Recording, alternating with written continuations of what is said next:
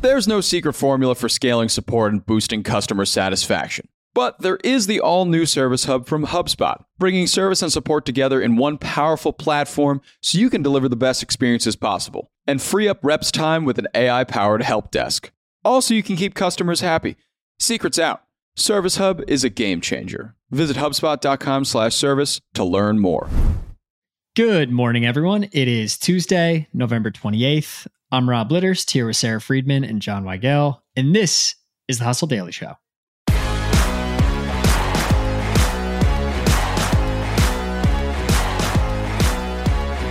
AI has been an absolute wrecking ball of content, and today is no different. But instead of talking about Sam Altman or speculating on the future of OpenAI, we're going to talk about one of the more wholesome applications for AI that's gaining steam dealing with grief. There's a whole new crop of startups that are arising to use AI to help humans deal with grief, which honestly is one of the biggest challenges that we face in our lifetimes. We're going to dig into that shortly, but before we do, let's catch up on everything else that's making headlines in the world of business and tech. First up, beginning on Friday, Google will start deleting accounts that have been inactive for at least two years. The policy, which was announced in May, is meant to prevent security risks as older accounts are more likely to rely on recycled passwords. So thank you, Google.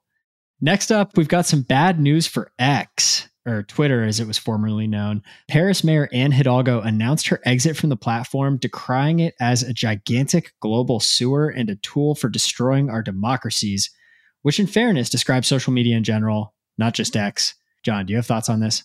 Yeah, in what is just another hit from Europe to big tech. Yeah. Honestly, Europe is just smashing it right now with these tech companies. As we've reported months ago, Europe's regulation and the EU regulations were a big reason that the iPhone had to switch to a USB C port at the bottom. They're also a big reason that Apple has to input red receipts for Android phones now. And they're also a reason why Meta might offer subscribers for Meta platforms in the EU to not see ads anymore. So Europe is just, I don't know what they're doing over there, but they're tearing it up right now. It's great to see. Rob. Europe gives zero about American tech companies. And I support it, honestly. I mean, making Apple adopt the USB, I 100% support that. Moving on, Bumble and Match are suspending ads from Instagram after a Wall Street Journal investigation found they appeared beside explicit content. Meta said that the Wall Street Journal's manufactured experience is not something average users see. Hmm. Amazon will be 2023's biggest US shipper with 5.9 billion packages delivered. To put that into context, last year UPS delivered 5.3 billion packages, while FedEx delivered 3.3 billion both of which expect to fall short of those numbers this year. It never ceases to amaze me how much Amazon has built from a logistical standpoint. Today, I ordered two different things from Amazon earlier this morning. Both of them are getting delivered today. It's insane how fast they can deliver things. You know, I honestly kind of hate it because I used to forget about my packages and then they would come and it would be like a nice a present surprise. that I forgot about. yeah. Right. But now it's just like status quo. I just get them immediately. Convenience it's, is terrible. Yeah. Crazy. I will say that over the past few years, it's been pretty insane to see the amount that Amazon has stepped up in the delivery space. I see those gray Amazon vans everywhere now. And I live in New York City and they're just all over right now. I barely see a UPS truck ever around these parts. For all the parents out there, Buybuy Baby is back. Buybuy Baby's returning with 11 reopened stores following parent company Bed Bath & Beyond's bankruptcy earlier this year and has plans to open over 100 new ones over the next 3 years, which kind of seems like a lot. I don't know how you go from 0 to 11 then to over 100, but I'm not going to sit here and hate on Buybuy Baby. You keep going, guys. Next up in the world of entertainment, Jennifer Lopez announced the upcoming release of her album This Is Me Now and an accompanying film This Is Me Now, the film will play on Prime Video. I could totally see this crushing. I think she's taking a page out of Taylor Swift's book, which absolutely crushed on Netflix. So we'll see how this does for Amazon. And last but not least, drum roll please. Merriam Webster announced the word of the year for 2023, and it is authentic. Sara, Jon, does this surprise you at all? No, I think this definitely tracks. I feel like we see this word constantly, especially on social media. And we've talked about before how Gen Z, I think, prioritizes authenticity. It's what they want from influencers, it's what they want from brands. So this is not surprising to me. It makes a lot of sense. Yeah, I've been seeing a lot of brands, a lot of influencers being described as real and authentic. And what is more real and authentic than being told that it is real and authentic at the same time? All right, moving on. The big story today is grief tech. It is a new term describing companies that are essentially using AI to help people deal with grief. Sara, you did a deep dive into this, and it seems like there are some kind of ethical implications that come with it. But generally, I think from my perspective, it seems like kind of a wholesome application of AI technology. People have a really hard time dealing with loss. And honestly, anything that can help, I think, should be considered. So tell us more about what's going on with grief tech and some of the startups that are arising here to help people deal with loss. Yeah, I think it's interesting that you say it's wholesome because I'm finding that this is kind of polarizing so far. So we can get to that at Love the it. end. But some people find this very creepy and not wholesome at all. Yeah. So I'll note that. But yeah, it's essentially using generative AI for, they're calling these ghost bots, but it's just chat bots and video applications as we know it in different forms. So some startups, there's one called Replika, and they let users create avatars that resemble loved ones who have passed away. And you can text them, call, do video calls. Where it gets a little trickier or creepier, depending on how you feel about it, is there are a handful of other startups like Hereafter AI or Storyfile, and they let people record while they're still alive and capture their appearances, their voices. They can basically sit down and do interview questions. And so then when they pass away, their loved ones can interact with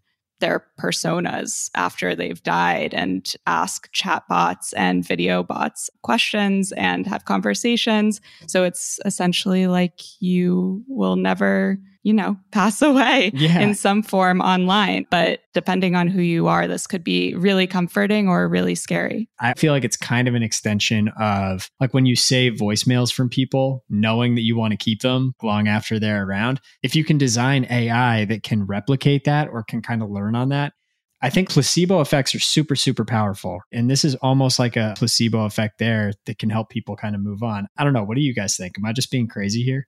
I just think it's genuinely one of the more interesting applications of AI technology that I've heard so far. But like all other applications of AI technology, I'm usually left wondering do we need this? I'm not sure, Sara, correct me if I'm wrong, but I'm not sure about the ethics of this whole thing and the kind of implications that that leaves for human psychology after death.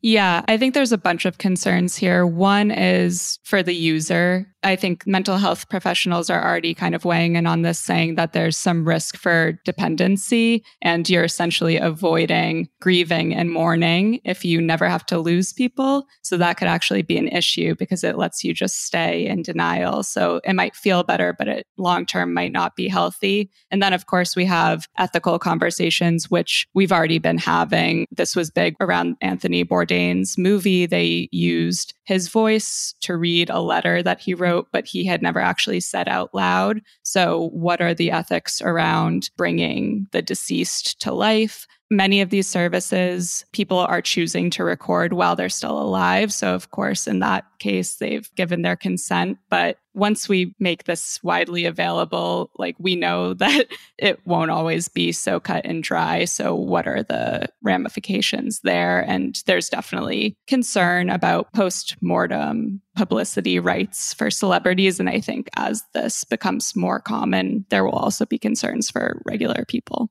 Yeah, that's totally fair. And I mean, I'm thinking about it through this narrow lens of like losing a loved one and trying to cope with that.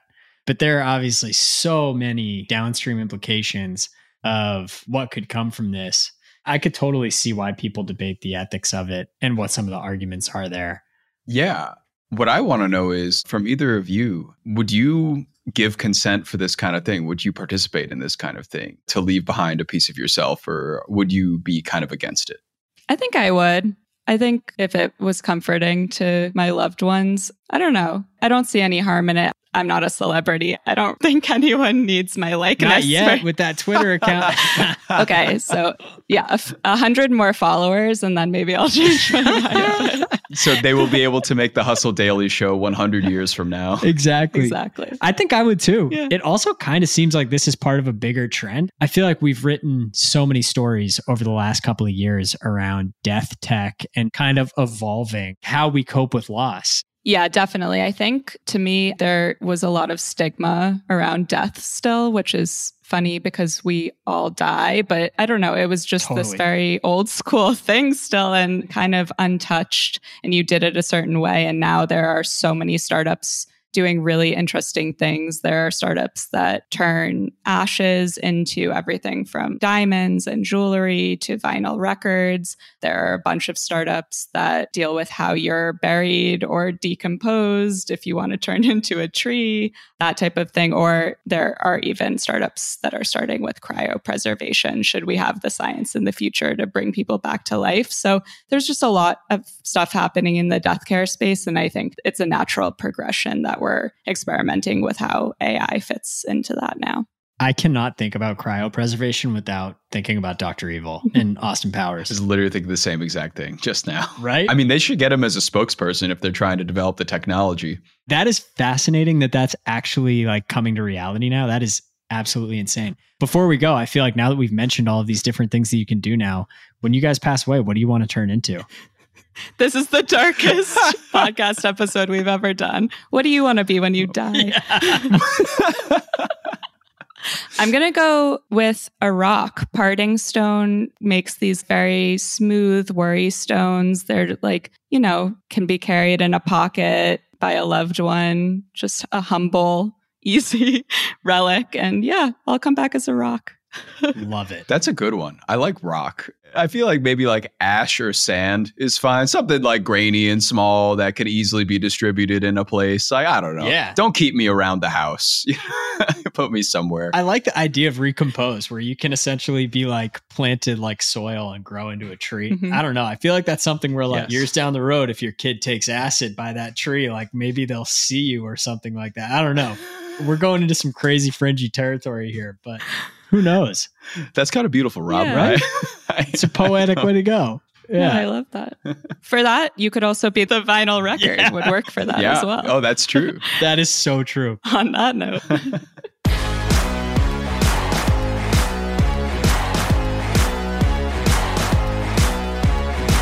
All right, that's going to do it for us today. Thank you for tuning in to the Hustle Daily Show. We are a proud part of the HubSpot Podcast Network. Our editor today is Robert Hartwig, and our executive producer is Darren Clarke. We've got a lot more tech and business coverage in our newsletter. If you're not subscribed, what are you doing? Go get yourself signed up at thehustle.co slash email. Have a terrific Tuesday, and we will see you tomorrow.